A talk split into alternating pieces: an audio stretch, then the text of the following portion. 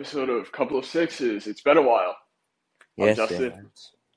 Uh, and I'm Arjun. And today we're going to be talking about the N B A playoffs as a whole and uh, especially the N B A finals. Yeah, because we're kind of like in the middle of the finals right now as we're recording this. Denver's up three one. It could end today. Could end today. It will end today. We'll see. Uh, but yeah. Yeah, so uh, last time we recorded a podcast, it was in the middle of – no, sorry. It was at the end of the N F L season, so in the middle of February. Uh, that's when sort of – that was like after All-Star break when we started like to see what teams were made of, what teams were going to contend, and which teams were fake. And um, it also is when some of the teams decided to blow it up and some teams decided to make trades. So the teams look totally different from when they are uh, from today than when they were when we last recorded. So we're going to be talking about all of that. And then we're going to be diving into the game, the last four games of the final series and tonight's game. Yep. So why don't you start us off? Because I haven't really been like, I know who's on what team now, but I don't really know the exact trades that went on and all the free agency stuff. Okay, so why don't so you why don't you get us all up to date on that? The biggest things that happened uh, happened post trade deadline was the Nets blew it up. They traded Kyrie to the Mavs, and they traded K D to the Suns. So those were really the two big trades. The Lakers were able to trade Westbrook for D'Angelo Russell, Malik Beasley, and Jared Vanderbilt. They were able to go from the thirteenth seed to the seventh seed. Um, the Warriors got Gary Payton back, and that was actually a really big move because Gary Payton was a huge part of why they won the championship last season, so people thought they might repeat with him. And uh, most of the other teams, like the Nuggets, the Celtics, the Heat, the uh, the Bucks, they didn't really change. The only big thing that happened was the Heat got Kevin Love from the buyout market. But most of the contending teams, or the big teams everyone thought was going to win, stayed the same. Yeah, which Kevin Love hasn't really been doing too much recently, so that wasn't a, a huge thing. Yeah. But, um, so we can sort of talk about some of the surprises of the playoffs and some of the uh, big shocks of the early round. Uh, if I'm going to start, if that's okay with you. Yeah, that's fine. Why don't you, like, you start talking about it and I'll just add on. The biggest shock for me wasn't even in the playoffs. It's that the Mavericks fell from, like, the fifth seed, sixth seed, hanging around there, to out of playoff contention with back-to-back losses to the Hornets, the Hornets of all teams. And even after they got Kyrie, like, everyone thought that duo should be able to work because uh, the amount of offense they have, I guess it's not the best defensive backcourt, but Kyrie's not really a defensive liability, and the way that defense just felt, or the way that duo just felt, not the duo per se, because Kyrie played actually really well, the way that team fell flat on its face down the stretch of the season and sort of just accepted that they were going to be a lottery team was really shocking to me with the amount of talent they have. Yeah, I mean, I didn't watch, like, Mavs games. I don't really watch all the N B A games during the regular season. Um, so what, what really happened there that set them back like that? Um, during the Kyrie trade, they traded uh, they traded away one of their best defensive pieces, Dorian Finney-Smith, and both Kyrie and Luka sort of like missed time down the stretch as well, which just led it to be like you only have one offensive creator on the team, and now you like have given up your best. In my opinion, Dorian Finney-Smith was their best defender. You've given up your best defender. And also the team is, like, really poorly coached, uh, especially with the Christian Wood situation, who he was one of their better players and the best big man on the team. And yet the coach kind of just refused to give him minutes uh, down the stretch of games, or and even refused to start him. Okay, so going into next season, what do you think? We're going to see kind of the same thing going on, or maybe them do a little bit better because both Kyrie and Luka would be there. I don't know. What do you think? Well, over the offseason, Kyrie might sign to a different team because he is a free agent. I'm not sure if it's restricted or unrestricted, but he could definitely – I think it's unrestricted because he he could go – there's rumors that he could go to the Lakers, obviously. There's always rumors everybody could go to the Lakers. But he could also go to Houston. Uh, I've seen – I've seen – yeah, the Lakers and Houston is the really two big options there, so – Or and the Suns as well, but. Mm-hmm. All right. Um, well, later down in the podcast, I just thought of something. We got to talk about the draft and a couple of the people that got drafted. Mm-hmm. Um. But yeah, so let's move on to the next next team. Um. So then, do you want to talk about the Heat and the Bucks series, or just the Heat in general? Well, I'm kind of a Heat hater. I know we live in Florida and everything, but I kind of just hate the Heat. And no, it's not just because they beat the Knicks. Um, I don't know. It's something about the fans that kind of just get to me. And then the team itself, like, they shouldn't be good. They really shouldn't. Like, they're not that good. They're not that special. Yeah. Um, the only reason they really they made it this far, because the team, as you see, is – um. very streaky, especially Max Strus and Caleb Vincent, or Caleb Martin and uh, Gabe Vincent. They're all really uh, streaky shooters.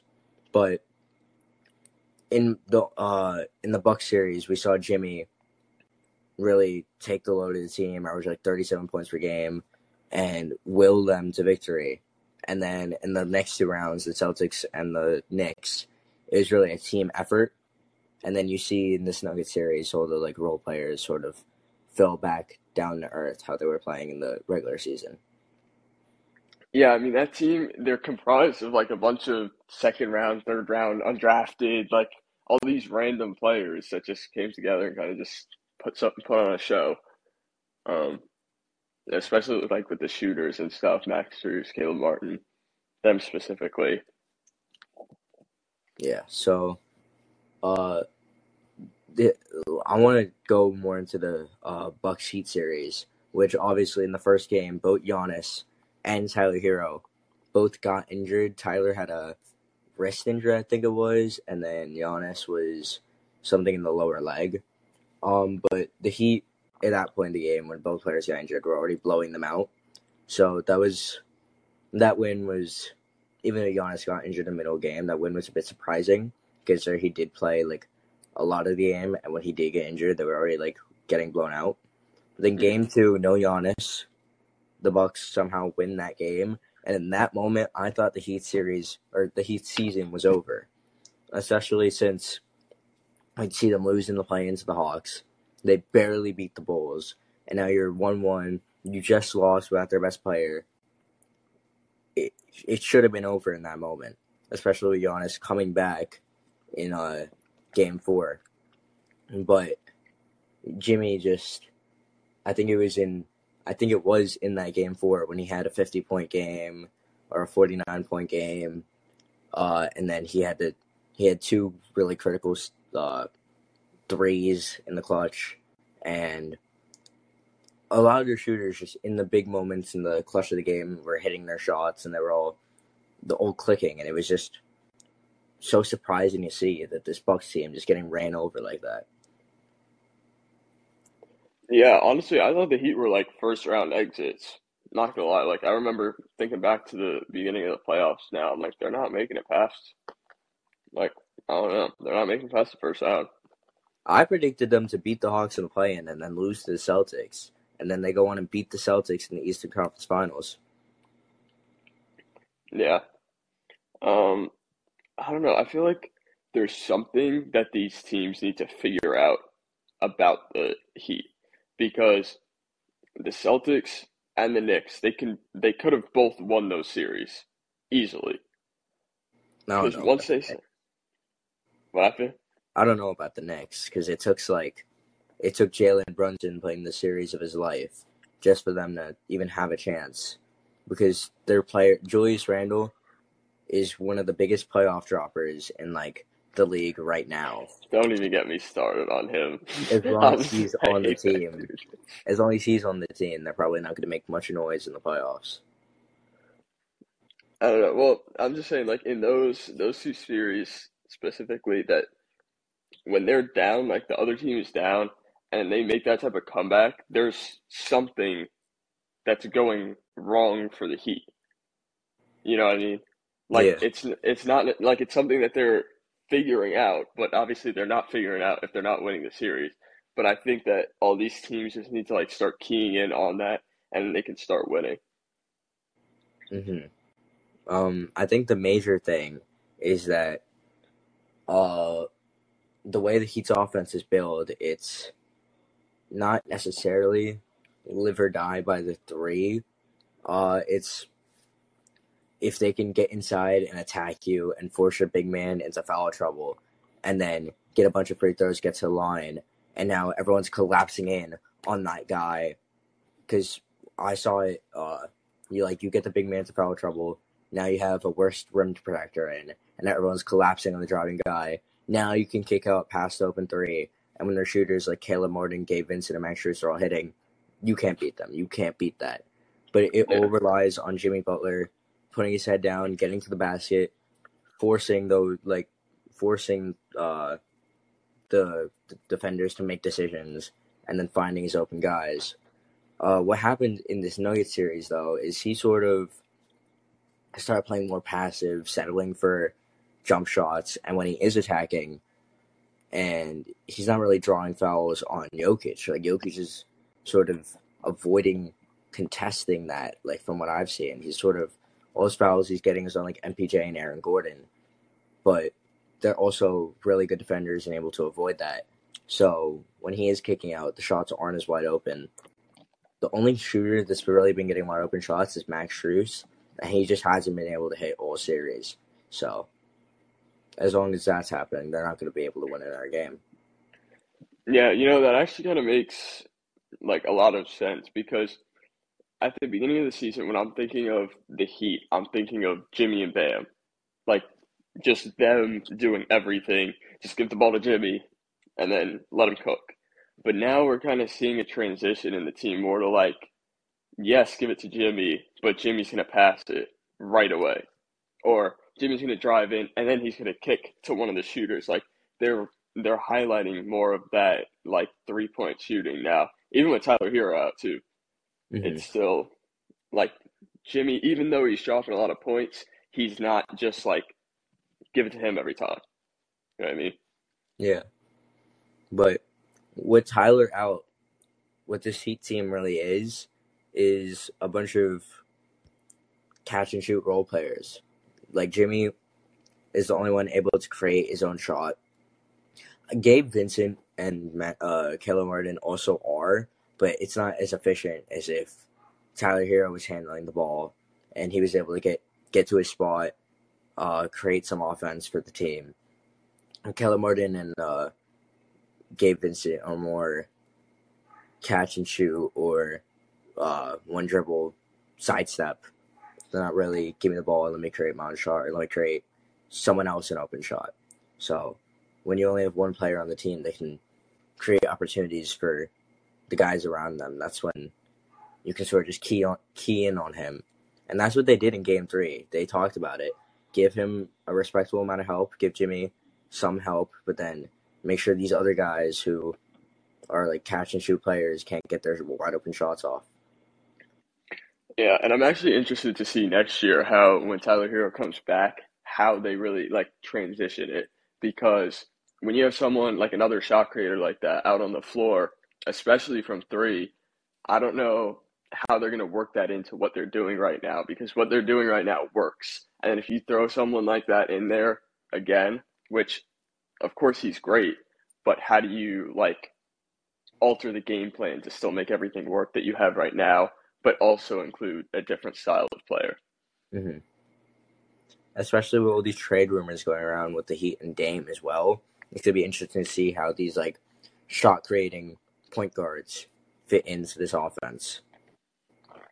Exactly. The only thing, honestly, that I would think is kind of shift everyone around in the lineup and make Tyler Herro come in for Jimmy type of thing. Because make it like, okay, we're going to transition you from the mid-range and from the paint into the three-point, and we're going to kind of keep mixing it up that way.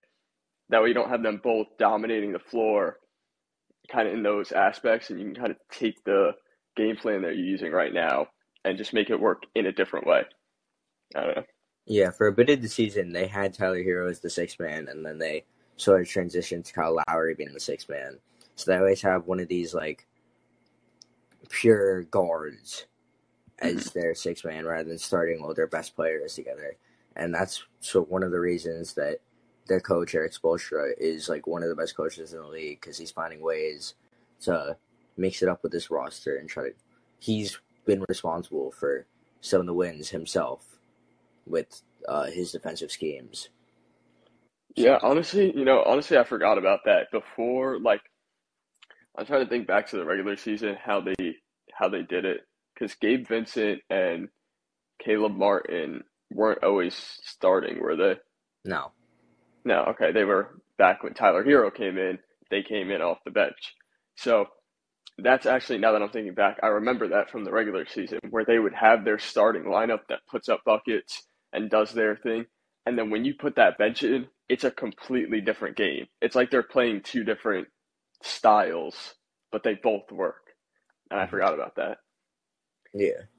So, but that is, like, the Heat are just, they're an eight seed. They sort of overachieved. And with teams like that, when you overachieve, you're bound to fall back to earth sometime. Mm-hmm. And it seems like that's, that's what's going on now. Yeah. But the East was really weird because one team I want, or there's, so obviously the uh, the Bucks and the Celtics both got ran through the Heat. Well, the Celtics took it to seven, but they, they were down three oh, and then the game seven was sort of a blowout. Uh, the Celtics didn't have the toughest playoff run. However, one team that the Celtics beat that I want to talk about, and a team that has sort of flown under the radar in terms of how disappointing they truly are, or they've been getting their slack, but like as the playoffs have gone on, they've sort of like hidden a little, is the seventy-sixers with James Harden and Joel Embiid. You have the M V P of the league, a fully healthy roster. There was not a single injury this postseason, except for maybe Joel Embiid himself playing through injury. But to be honest, that doesn't really matter much because he's been injured every single playoff run. So there's, like, no hope to me anymore that he's not going to be injured next playoff run. He's not going to be injured for every playoff run the rest of his career because we've yet to see a healthy playoff.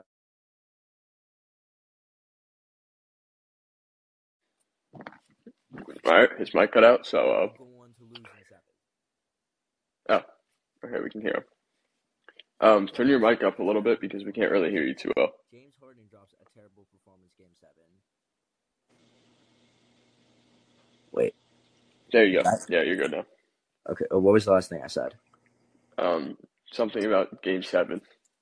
He drops a terrible game seven.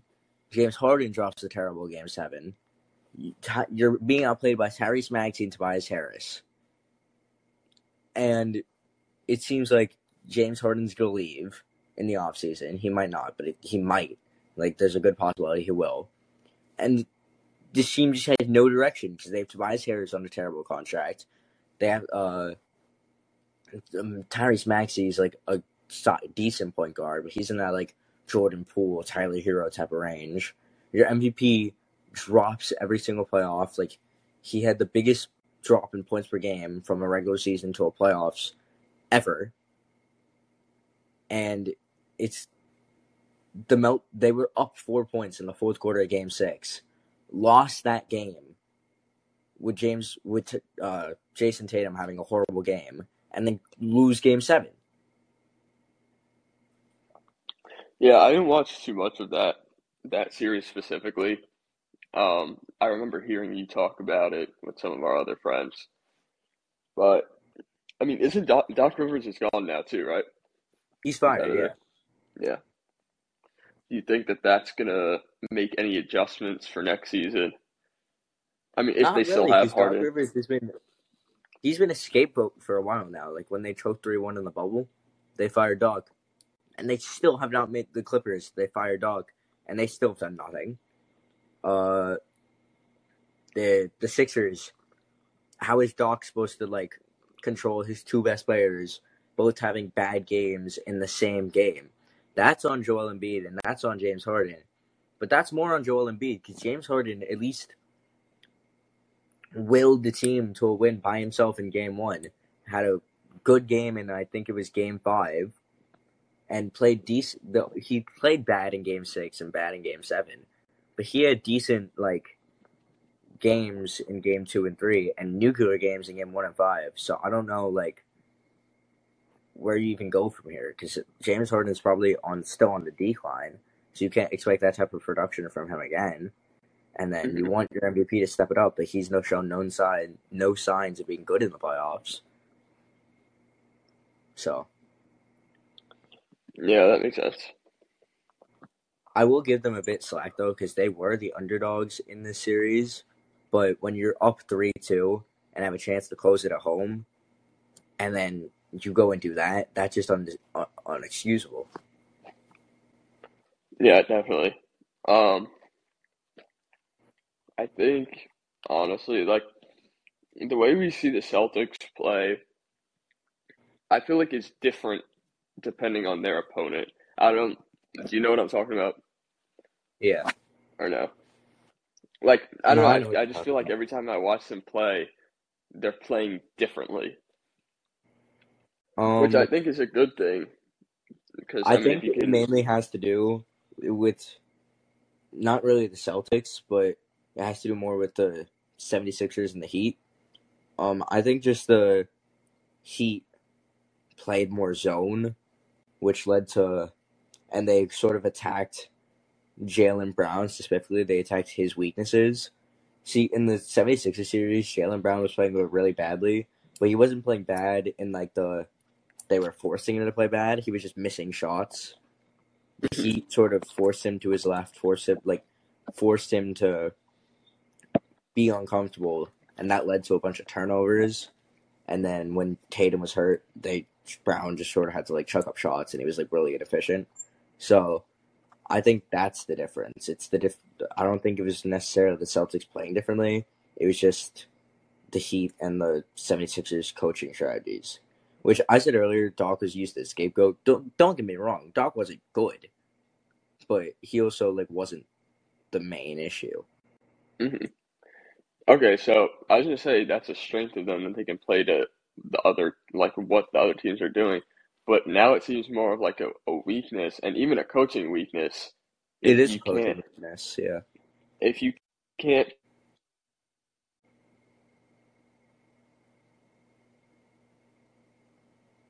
throughout whoever you play against, then that's like that's an adjustment that needs to be made. Yeah, it's I think it's their coach's first, Joe Mazzulla, it's his first year since they lost. Last year, when they went to the finals with Ime Udoka, uh, Ime Ud, Ud, uh, I don't know how to pronounce his last name. I know, like, but they went to the finals with Ime, and then he got fired for uh, cheating with one of the cheating on his wife with one of the staff. Then they had to hire a new coach, and you could really see the like the difference in coaching and mentality in these playoffs than the last ones. Uh, last year, the Celtics had one of the biggest comebacks, not like. turnarounds mid-season, and they sort of uh, rode that momentum all the way to the playoffs, all the way to the finals. This year, the Celtics team sort of just looked defeated, and you could tell, like, in the Heat series, it was he was horribly outcoached. Yeah. So, but that's enough with the East. The East was really disappointing this season. Like, that Cavs-Knicks series was really bad. Like, the Cavs just looked outmatched. Uh, the Celtics-Hawks series was really bad. The Nets-Sixers series was horrible. Like, the Nets shouldn't even have been there. It's shocking that they still made the playoffs despite blowing it all up. But that yeah. was really bad. And then the second round, the Celtics-Bucks series, uh, 76ers series was really good. But watching that series, you could tell neither of those teams were really championship level.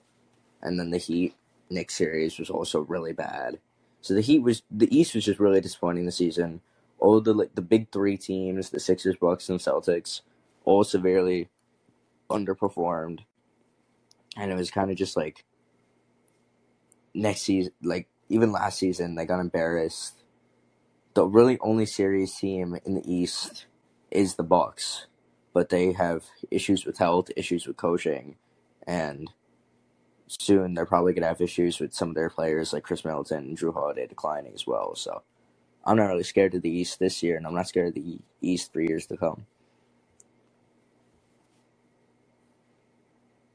But, yeah. Sorry, I'm busy texting back to my dad. Um, but go ahead. All right, let's move on to the next next team. Or do you want to flip to the West now? What are we thinking? I think we should flip to the West. Okay. But what are your thoughts on the East as a whole? Like the conf- just the strength of the conference and the teams in the conference. Mm.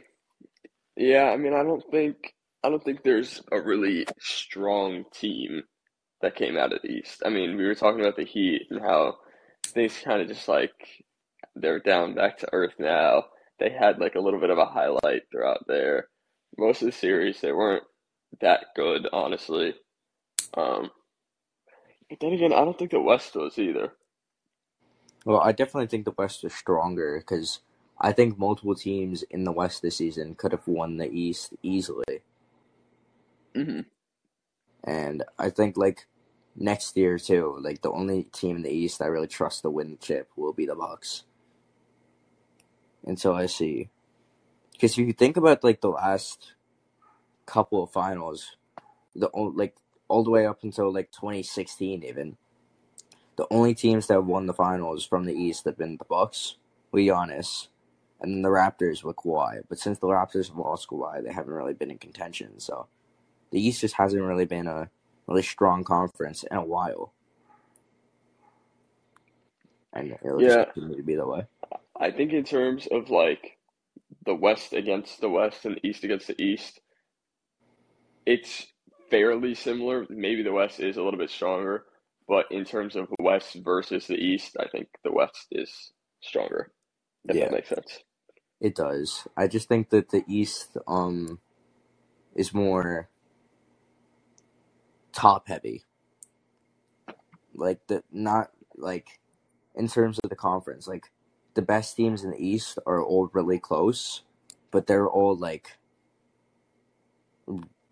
the, the teams lower in the playoff brackets are, like, not anywhere close, like, compared to the rest of them. But then you have the teams in the West where, like, the gap between the one seed and the eight seed isn't really that big. Like, the, I could have seen the Timberwolves not beating the Nuggets now, but beating the Grizzlies, maybe. I could see that happening. So there's more parity within the West. There's no really, like, strong number one team. Mm-hmm. Except I get for, that for sure. Well, now we can transition to the West, except for the Denver Nuggets, who really ran through the West this season with ease, and I think with the way this team is built, with the contracts, with the age of everyone on the team, they could just do it next year too. Um, yeah, I agree with that. Actually, they definitely can just do it next year too. But uh, we can dive more into like specific series as well. So in the first round, we had the six seed beating the three seed, which is the Warriors beating the Kings, and the seven seed beating the two seed, which is the Lakers beating the Grizzlies. And to be honest, neither of those were too shocking, even though like it was the two and the three seed losing. A lot of people actually uh, expected that to happen. Um. Yeah. So I don't know. Honestly, I don't know too much about the Kings series. I didn't really watch that. Um. I heard one of our friends talking about, oh, the Kings are going to win this. It was probably the best series in the entire playoffs so far.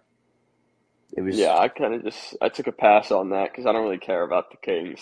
I don't really care about the Warriors. I mean, the Warriors, they're fun to watch sometimes, but I don't know. I wasn't too interested in that series, and it was the beginning of the playoffs. I'm like, eh, let me pass over. Uh, but yeah, that that series went to. Went to seven. Um, the Kings had a two-oh lead, and I sort of thought at that point that it was over. Well, not over, but like I thought that the Kings would end up winning in seven because the Warriors have been a terrible road team, like this year, like historically bad on the road. Um, so when the Warriors did tie it up two two, I wasn't really worried. I thought, but then the Warriors took a three two lead, and that game six in Oracle was one of the greatest things I've ever watched. Like, that Kings team had one of the most impressive games from a team I think I've ever seen. Like, Sabonis was completely shut off pretty much the entire series, really. He didn't really play well. Uh, and then, obviously, that whole Draymond Green stomping on his chest incident couldn't really help. Couldn't have really helped. But um, to go into Oracle and take that fourth quarter by storm and sort of, like, blow them out, I truly thought they were going to win Game seven and then go on to the Western Conference Finals. Like, after that game, I was convinced. But to see that series end the way it ended was sort of disappointing. And I don't know what direction the Kings take next year because Sabonis really showed that in the playoffs he can be a liability.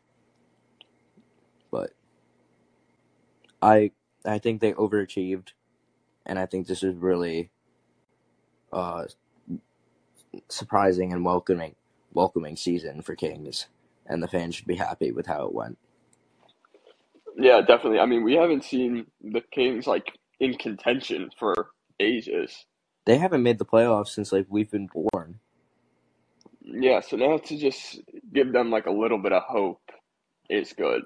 They got some adjustments to make. They have a couple of things to figure out, but I mean, at least they they've been there now. You know, they kind of know what it's like. And that's they have the same some thing. Experience. Yeah, that's the same thing with the Knicks last year. They they got into the playoffs. They didn't get very far, but at least they figured some things out. They know how the playoffs is now. They see who performs well, who doesn't, and they adjust accordingly. Mm-hmm. But the Warriors went on to lose the very next series to the Lakers, who the Lakers in that Grizzlies series really um that that, that series was kind of it was the most hilarious series of the entire playoffs with the Dylan Brooks trash talk and then that first quarter loot like I think it was the first quarter of game three where they were down like nine to thirty at the end of the first.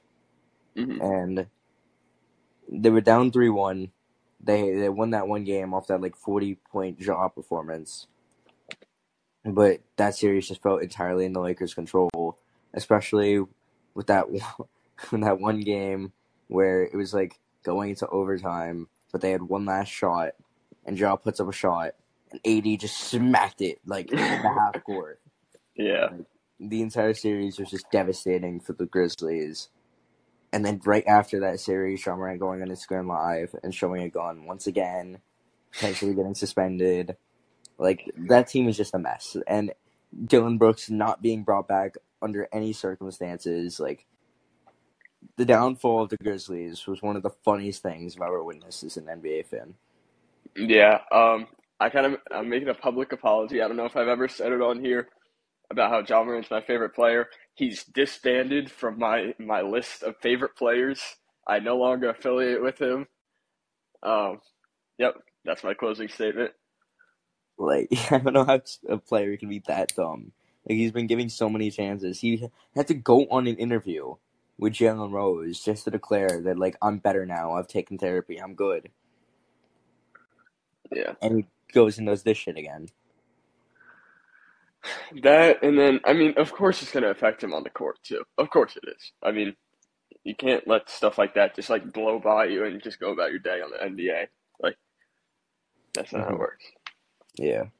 But, and we can get more into the, well, f- first we can talk about, yeah, we can talk about the Lakers-Warriors series real quick. Um... That series ended in, I think, yeah, it ended in six. That Warriors team just looks very directionless. Like, they were down a lot of the series, and LeBron didn't even have a particularly good series. Um, but Jordan Poole was absolutely horrible that series. Draymond really couldn't buy himself a bucket. The a major re- the reason they won against the Kings was that Looney was this force on the rebounds, and he still was. But Anthony Davis was at least able to neutralize that a little. Uh, Anthony Davis played really good defense the entire series, and even when he got switched on to Curry, he kind of locked Curry up as well. So, and then Jordan Poole not being able to buy a shot. Game six, Klay being horrible. Game Klay was just horrible the entire series, really. Uh, and then there's only so much Curry can do. But the Lakers just looked more in control. Their role players played good. Austin Reeves played really good. Anthony Davis played really good. Uh, D'Lo had a couple moments. And then, yeah, I like there was not really much the Warriors could do when Jordan Poole and Klay Thompson, who was like eighty million dollars of their salary cap, just contribute nothing. Mm-hmm. I mean, the thing is with the Lakers, they're a very strong team. So I feel like, I mean, I said this at the beginning of the playoffs in the West, that the Lakers, if the Lakers and the Nuggets verse each other, the winner of that is going to win the finals. That, like, I was saying that from, I don't know, I think it was after the, the Kings-Warriors series. Mm-hmm. I'm like, if these two teams face each other, the winner of that is going to the finals, and they're going to win. Because they're both, like, we'll get into the Nuggets soon, I'm sure. But the Lakers are just, like, such a strong team, especially with A D. If he plays, then you have a great team, especially the role players coming up, too. Austin Reeves, as you were saying, D'Lo had some moments. Kevon Looney with the rebounds and stuff. I mean, I didn't see necessarily him being a force on rebounds, but if the stats say, I mean, there it is. Wait, am I stupid? Yeah, Kevon Looney plays for the Warriors. Yeah, yeah. I was about to say, I'm kind of dumb. Okay, well, statement still stands. If he was a force on rebounds and he got neutralized by A D, then there you go. Obviously, we see how, how good A D is. Mm-hmm. Yep. Turn that right around. So I did not just say that Kevon Looney plays for the Lakers. That's um, crazy. But, no, that series wasn't really – everyone – I thought it was going to be a classic. It really wasn't. It wasn't that entertaining. But I'm glad that we got to see LeBron versus Curry one last time. Um, and I'm glad LeBron won it because – I'm LeBron. LeBron's on the agenda. Yep. So, uh, and then the other series I want to talk about real quick because there was not really nothing notable in the Nuggets-Wolves series. Well, actually, I think the best. Actually, I think the the best series for the Nuggets was the Nuggets-Timberwolves series because, yes, the Lakers, the Suns won two games. And the Lakers were competitive every single game. But I think the games that the Suns lost were kind of like blowouts. But the games the Timberwolves lost, besides game one, they were all really close. And Anthony Edwards gave us a big, bigger challenge than both LeBron and A D did. Like, next year, the Timberwolves, they trade Cat, get some, like, get somebody else, let Rudy just dominate the paint, have a good defending power forward, get a better shooting guard next to Ant, trade Cat for maybe Scoot. I've seen that.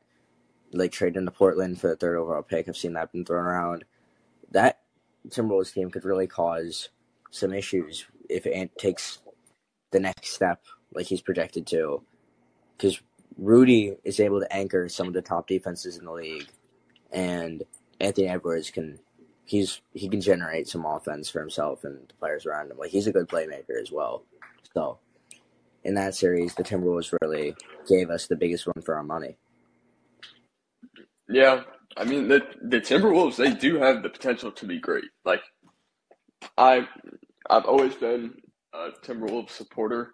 You know, they just don't they don't get there, which I don't know what's stopping them.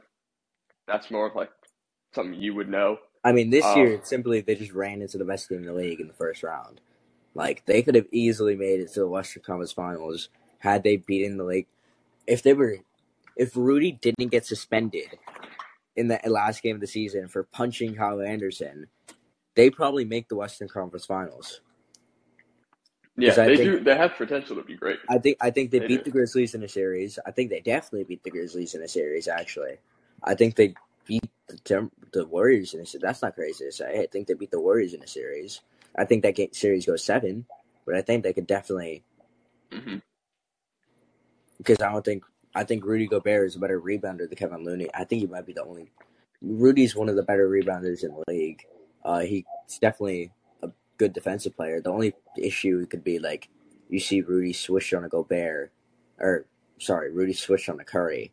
But, I mean, every big man gets swished onto a guard. That's not really, like, yeah. If you can find a way to keep Rudy in the paint, which I'm sure that's a part of the Timberwolves' game plan, then you take off those Curry driving lanes and you just let the shooters be shooters, which, as we saw, Clay wasn't really hitting, Poole wasn't really hitting. And then Draymond's not really to do anything, so I think they could mm-hmm. get the Warriors in a series, and then they lose to the Nuggets in the Western Conference Finals instead of the first round. Yeah, definitely makes sense.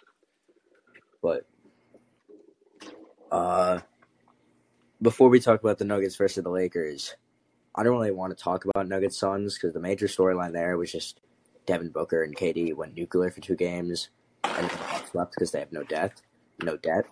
I want to talk about mm-hmm. the Suns versus the Clippers, which I think if the Clippers were healthy with Paul George and with Kawhi, the Clippers win that series in seven. Because Kawhi was, like, in that one game he played, was putting the clamps on K D. Like, it was, you watch that game back, he got a steal on K D and then dunked it. And, that, like, in that moment, I was like, oh, my God. This series, like, if even without Paul George, the Clippers might be able to win this. Like, Kawhi was playing out of his mind. Westbrook had a three seventeen game in that first game, and he still, like, got the game-winning block on Devin Booker, was playing out of his mind, and then started, like, with Kawhi out, he was putting up thirty-point playoff performances, twenty-eight-point playoff performances. Like, if Paul George was healthy, they probably make it to the second round.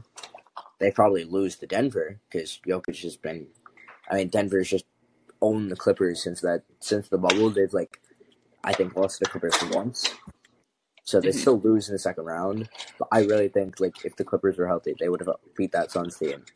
And I think that Suns team really was really disappointing. Actually, I thought I thought they would make like be better. I thought they would make the Suns Nuggets series more competitive. But the only reason they won two games is because Devin Booker shot eighty percent from the field and K D dropped like thirty five. Yeah. And then the Suns also, over the offseason, cut Chris Paul. Who, great move. LeBron's one of the players on my agenda. Chris Paul is also one of my players on my agenda. But for the opposite reason, I hate Chris Paul. He's one of my anti-agenda players, actually. So, I'm so glad he got cut. Westbrook would never get cut. Um, I'm so glad Chris Paul got cut. And I'm... I'm worried that they might replace him with Kyrie, but I think they'll take the more strategic route and try to get, like, better role players around K D and Devin Booker so that they don't have to combine for, like, eighty points just to win a, a single, like, just to win a game in the playoffs next season. But the Sun, the, the Suns' downfall is just beautiful to see, man. I've been rooting against them ever since they swept the Nuggets. I think it was two years ago. And it, I, I, I just, I hate that team. I hate that team, and I'm glad they lost in six, and they should have lost the, in the first round. There's, there's nothing interesting about them. Yeah, I mean, I have a little issue here with my uh, refrigerator, so that's why I'm not talking too much. Um, but yeah, I agree. They don't do too much. And then DeAndre Ayton's just soft. Like, he's so soft. So, but that's enough. I I don't want to talk about the Suns anymore. I like they they disgust me. Okay. We can talk about the Western Conference Finals where the Nuggets swept the Lakers. Okay. Um. What the hell was that? Um, every single game in that series, you could say was competitive, but I don't really like care. Like in game one, the Nuggets controlled most of the game. The Lakers made a fake fourth quarter comeback, and then you saw like the Nuggets just take over in the last couple of minutes. And then you saw Lakers fans saying, "Oh, they they, they hit a couple of lucky shots. That's never gonna happen again." Or Jokic was, like, struggling against Roy Hachimura. If we just put Roy on him, then we're going to win every game in the series. Lakers in six. And then the Nuggets proceeded to, just, like, even with Roy on him, Jokic just passed out of it, found the open man. K C B shot out of his mind. M P J shot out of his mind. Jamal hit some crazy shots. Jokic continued to hit crazy shots. And every, every team this playoffs, after game one, after game two, have just been like, the Nuggets can't keep shooting like that for an entire series. Once they go back down to earth, we're going to win. And then the Nuggets proceeded to keep shooting like that for an entire series and end up winning. Every single series has been a different story. And the Timberwolves series, that was sort of a... that was more of a team effort. And the Suns series, that was a full, like, Jokic Jamal series, like both of them took over, and then the Lakers. That was also that was that was more of a uh, a K C P and an M P J series, and then against the Heat, this is more of an Aaron Gordon and a Christian Braun series. And through, sorry, I got a phone call. Throughout all of it, the only constants have been Jokic, Jamal, and Bruce Brown. Which that, that's surprising to say, but Bruce Brown's been consistently good this entire playoffs. Well, these other players, these other players have had their moments. Aaron Gordon's like not really had any bad moments, but he's been like he's not really. He's been great defensively, but offensively, he's been like some series he's just taking a back seat, and that's not a shot on him. He hasn't taken a back seat because he was like forced to. He's taking a backseat because he wanted to, like, other – he's taking a backseat because other guys were thriving. Like, I'm sure in that Lakers series, he could have had more of an impact, but, like, M P J was on, like, hitting all the shots. K C P was on, hitting all the shots. So he just naturally, like, let those players play good, and he just played his role. So Aaron Gordon in this playoffs has been, like, our third best player, and I'm really happy we got him, and I'm really happy we signed him to a four-year contract, and he's going to continue being on this team, so – yeah. That's good. I mean, you're the big Nuggets fan, so I kind of – I'm giving you the floor for this. Well, well like that Lakers the... series, which is really infuriating to, like, hear the media talk about. Because after every game, it was always how the Lakers are going to bounce back or how the Lakers showed to how the Lakers lost. The Lakers were just simply a worse team. Like, they never stood a chance against this Nuggets team.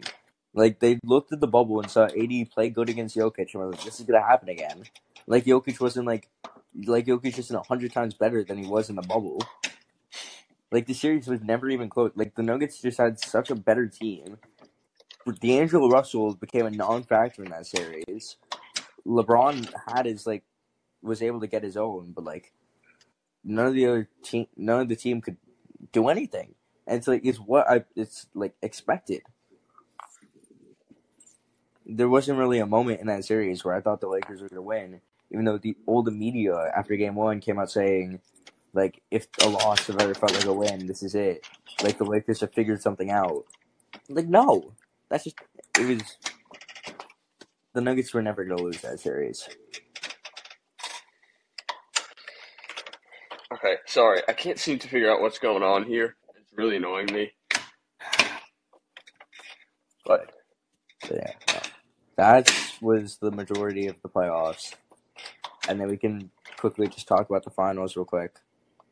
Okay. Well, we've talked about the finals already with the Heat coming back down to earth, but we can go into, like, a couple more things. So, a couple things I want to talk about is, well, the first thing I want to talk about is Game three. Uh, we oh, both, yeah, you. We both live in Miami, or no, we both live an hour Near away. Miami. An hour yeah. away of Miami, yeah. Uh, but I went to the game. Yeah. Uh, I was sitting behind, like, behind the hoop, pretty much. Like, I could see the court, uh, from behind where the hoop was, and that game was really never, like, the second quarter we took a, I think it was a nine-point lead, and then we sort of, like, never looked back, and Jokic had a thirty twenty triple-double, Jamal Murray had a thirty-point triple-double, triple-double, and it was really just, from that moment on, I sort of, like, knew that the Nuggets were going to win this series. Like, they had no answer for Jokic and Jamal. And none of our other players even had a good game. So, or Christian Braun did, but I knew that the way this Nuggets team is built, next game, someone else was going to step up. And Aaron Gordon stepped up. He had, like, twenty-seven points. And then tonight, someone else is going to step up. It's just, we when Jokic and Jamal are going, this team is unbeatable. And then, even when they're not going, someone else always comes up big. So, I don't really see a way this Nuggets team loses tonight. I think tonight we finally get the Michael Porter Junior game. Um, I think Aaron Gordon has a big game as well. I think it's just going to be a, a team victory. Like, Jokic is going to have twenty, ten, and ten. Jamal is going to have, like, his twelve points. Aaron Gordon's going to have his twelve points. Good defense. Michael Porter Junior is going to have, like, twenty points. Bruce Brown's going to have fifteen. Like, I think it's going to be a well-rounded team victory in Denver. Close it out. Get our first ring. Uh, one thing I have seen, though, is that Tyler Herro has been upgraded to questionable. I mean, so, if if they're going to put it in, put him in, I mean, obviously put him in this game. You don't really have much of a choice. I think he is going to play tonight. Well, if he plays tonight, we'll see what happens. I mean, I don't really think the series is going to take a drastic turn. But yeah. It'll definitely it'll impact the way that some of these things happen because their defense is going to have to change and stuff. But I think I think that can make the like I think they could tweak their defense to match it. You know what I mean? Yeah, I think Denver definitely wins tonight. I think it's over. The the Heat are just outmatched, and this is Denver's year. This has been Denver's year. There's not a single point this season where I didn't think the Nuggets were going to win the championship. Like, throughout the entire season, throughout the entire season, I was one hundred percent convinced that we were going to be the win, and we just ended. We just did. Like, we have, we have too many. This team is too well built. Like, we have Jokic, we have a cutter right next to him, Aaron Gordon, one of the best cutters in the game, one of the best defenders in the game. We have someone who can create his own shots in Jamal. We have shooters in uh, M P J and K C P. Uh, another cutter in Bruce Brown. Another cutter in Christian Braun. And then, really, the main thing, because that team, that's good enough to, like, contend for a championship itself. But the thing that sets us apart and puts us in a different league from every other team in the league is the two-man game between Jamal and Jokic. That really, like, when that is on, no team in the league can beat them. Uh, they just complement each other so well, and they get wide open shots, or not wide open. They get shots for each other that are extremely hittable for these guys. Like, Jamal has a low post fadeaway. Jokic has his little, like, floater or his uh uh soundboard shuffle that he gets, or a wide open like yeah a wide open floater in the middle of the paint. Which, those are, like, Jamal and Jokic get those shots for each other with the way they just play off of each other. And then when that's hitting, and then you have all the defense focused on those two, and you can hit Michael Porter Junior in the corner, or you can hit A G in the dunker spot. Best offense in the league, bar none. Like, no team can compete. And then on the defensive end, Michael Malone has his, uh, has his guys ready, has his scheme ready. K C P is a great defender on the wing. Jamal is a great defender. Michael Porter Junior has made, like, a massive improvement on the defensive end. Aaron Gordon's the best defender on the entire team. And then Jokic has been an above-average defender this season. And I don't see any of that changing next season. Like, the only thing that's going to change is Bruce Brown's no longer going to be on the team. But with Christian Braun getting more playing time, Peyton Watson coming up, Isaiah Cumminggate coming up, we can ease not easily, but we can sort of somewhat replace Bruce, Bruce's production. Uh, the team might get a little worse, but even if this team gets a little worse, I still think they're going to be the best in the league. I don't see a team being able to compete with us. I don't see a team that can really counter Jokic or stop Jokic. I don't see a team that can stop the Jokic-Jamal two-man game. No team is built to stop us because no team has ever seen a Nikola Jokic, a big man that can pass, a big man that can has no flaws offensively. I actually I saw a TikTok this morning of Jokic and Jamal back in the two thousand nine U S A versus international game, where Jamal and I think yeah Jamal and Jokic were both in high school, um, and they it was like the early the early chemistry between them, where you'd see like a little play set up between them. Jokic ended up missing the shot, but it was kind of like what we see now, but in the early stages back before it was all like glorified. Mm-hmm. So, I'm just like, as a Nuggets fan, I don't think, like, this happened with the Broncos too, where like, I saw my team win a chip. I don't think it's ever going to get better than this. Like, this season was absolute cloud nine for me. Like, the last couple of seasons, with Jamal being hurt, M P J being hurt, falling, not falling short of it. The last couple of seasons, I never expected us to contend. This season, I expected us to contend. We came out, did our thing. Next season, we're probably going to come out and do our thing. It's like, I've, I'm, it's never going to get better than this as a, as a Nuggets fan. Yeah, I mean, if they keep, they keep going like this, they start getting some new talent in, like some young players, we can see them contend for a while. I don't see a single team that can beat us. Like, the only team I'm scared of, even this season, the only team I was scared of, and this is why I'm so grateful for the Lakers, was the Warriors. Like, I've been saying it since, like, since even they were, like, projected to make the play-in. I do not want to play the Warriors.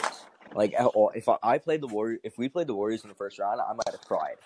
Like, genuinely, they were the, they were the only team in the league I'm scared of. And still, probably, they're the only team in the league I'm scared of. So, and why why is that? Would you say? Oh my god, bro! When they're hitting shots, it makes me. It's wanna, just like, it's like the explosiveness. Like, oh, and then they had the defend. They actually have like, I mean, Jokic was cooking them up last season, but they do have the smartest defender in the entire league, and Draymond. They do have a big body, and Kevon, who can sort of like neutralize Jokic's production on the offensive rebounds. Uh, Curry and Klay, they're just, they're just they're zone beaters. Like I, Curry might be the only player who's better at beating his own than Jokic.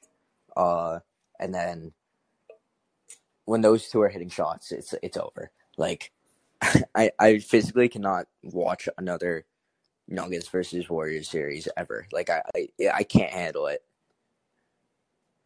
Especially last season when we had Will Barton as our second best player trying to go shot for shot with Steph Curry and Klay Thompson. I was traumatized. And, yeah, it was a close... Like, we lost in five, but some of the games down the stretch were close, and now we have, a, like, a completely different team with Michael Junior, with Michael Porter Junior and Jamal Murray. I just never want to see it ever again. Like, I'm... I, I, I can't deal with that. Where is Will Barton now? Is he still on the team? And he's on. Think I admit it. He's on Toronto. Okay. He got yeah, traded. I didn't see too much of him. He got traded with Monte Morris for um for K C P and Ish Smith. Mm, okay. Which Ish Smith, thirteen seasons in the league. This is his thirteenth team. And he's left his first ring.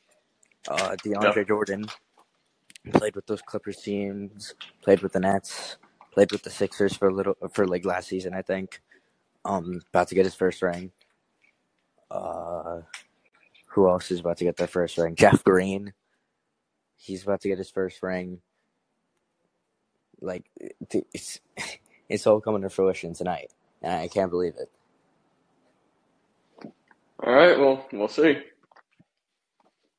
Yes, we will see tonight. I think that's – I think we're done for today, though. Yeah. Uh, for now. We might make a little recap podcast after the finals, kind of just let you know what we thought of it, maybe some, like, draft things about what we're going to see next year. Yeah, with Victor and Scoot and Brandon Miller. Yeah, possible trades. Hopefully more trades will start developing by with, then. Yeah, with Dame being on the market, and then the free agents like James Harden and Kyrie. Mm-hmm. So. All right, so this has been another episode of Couple of Sixes. And we'll see you next time.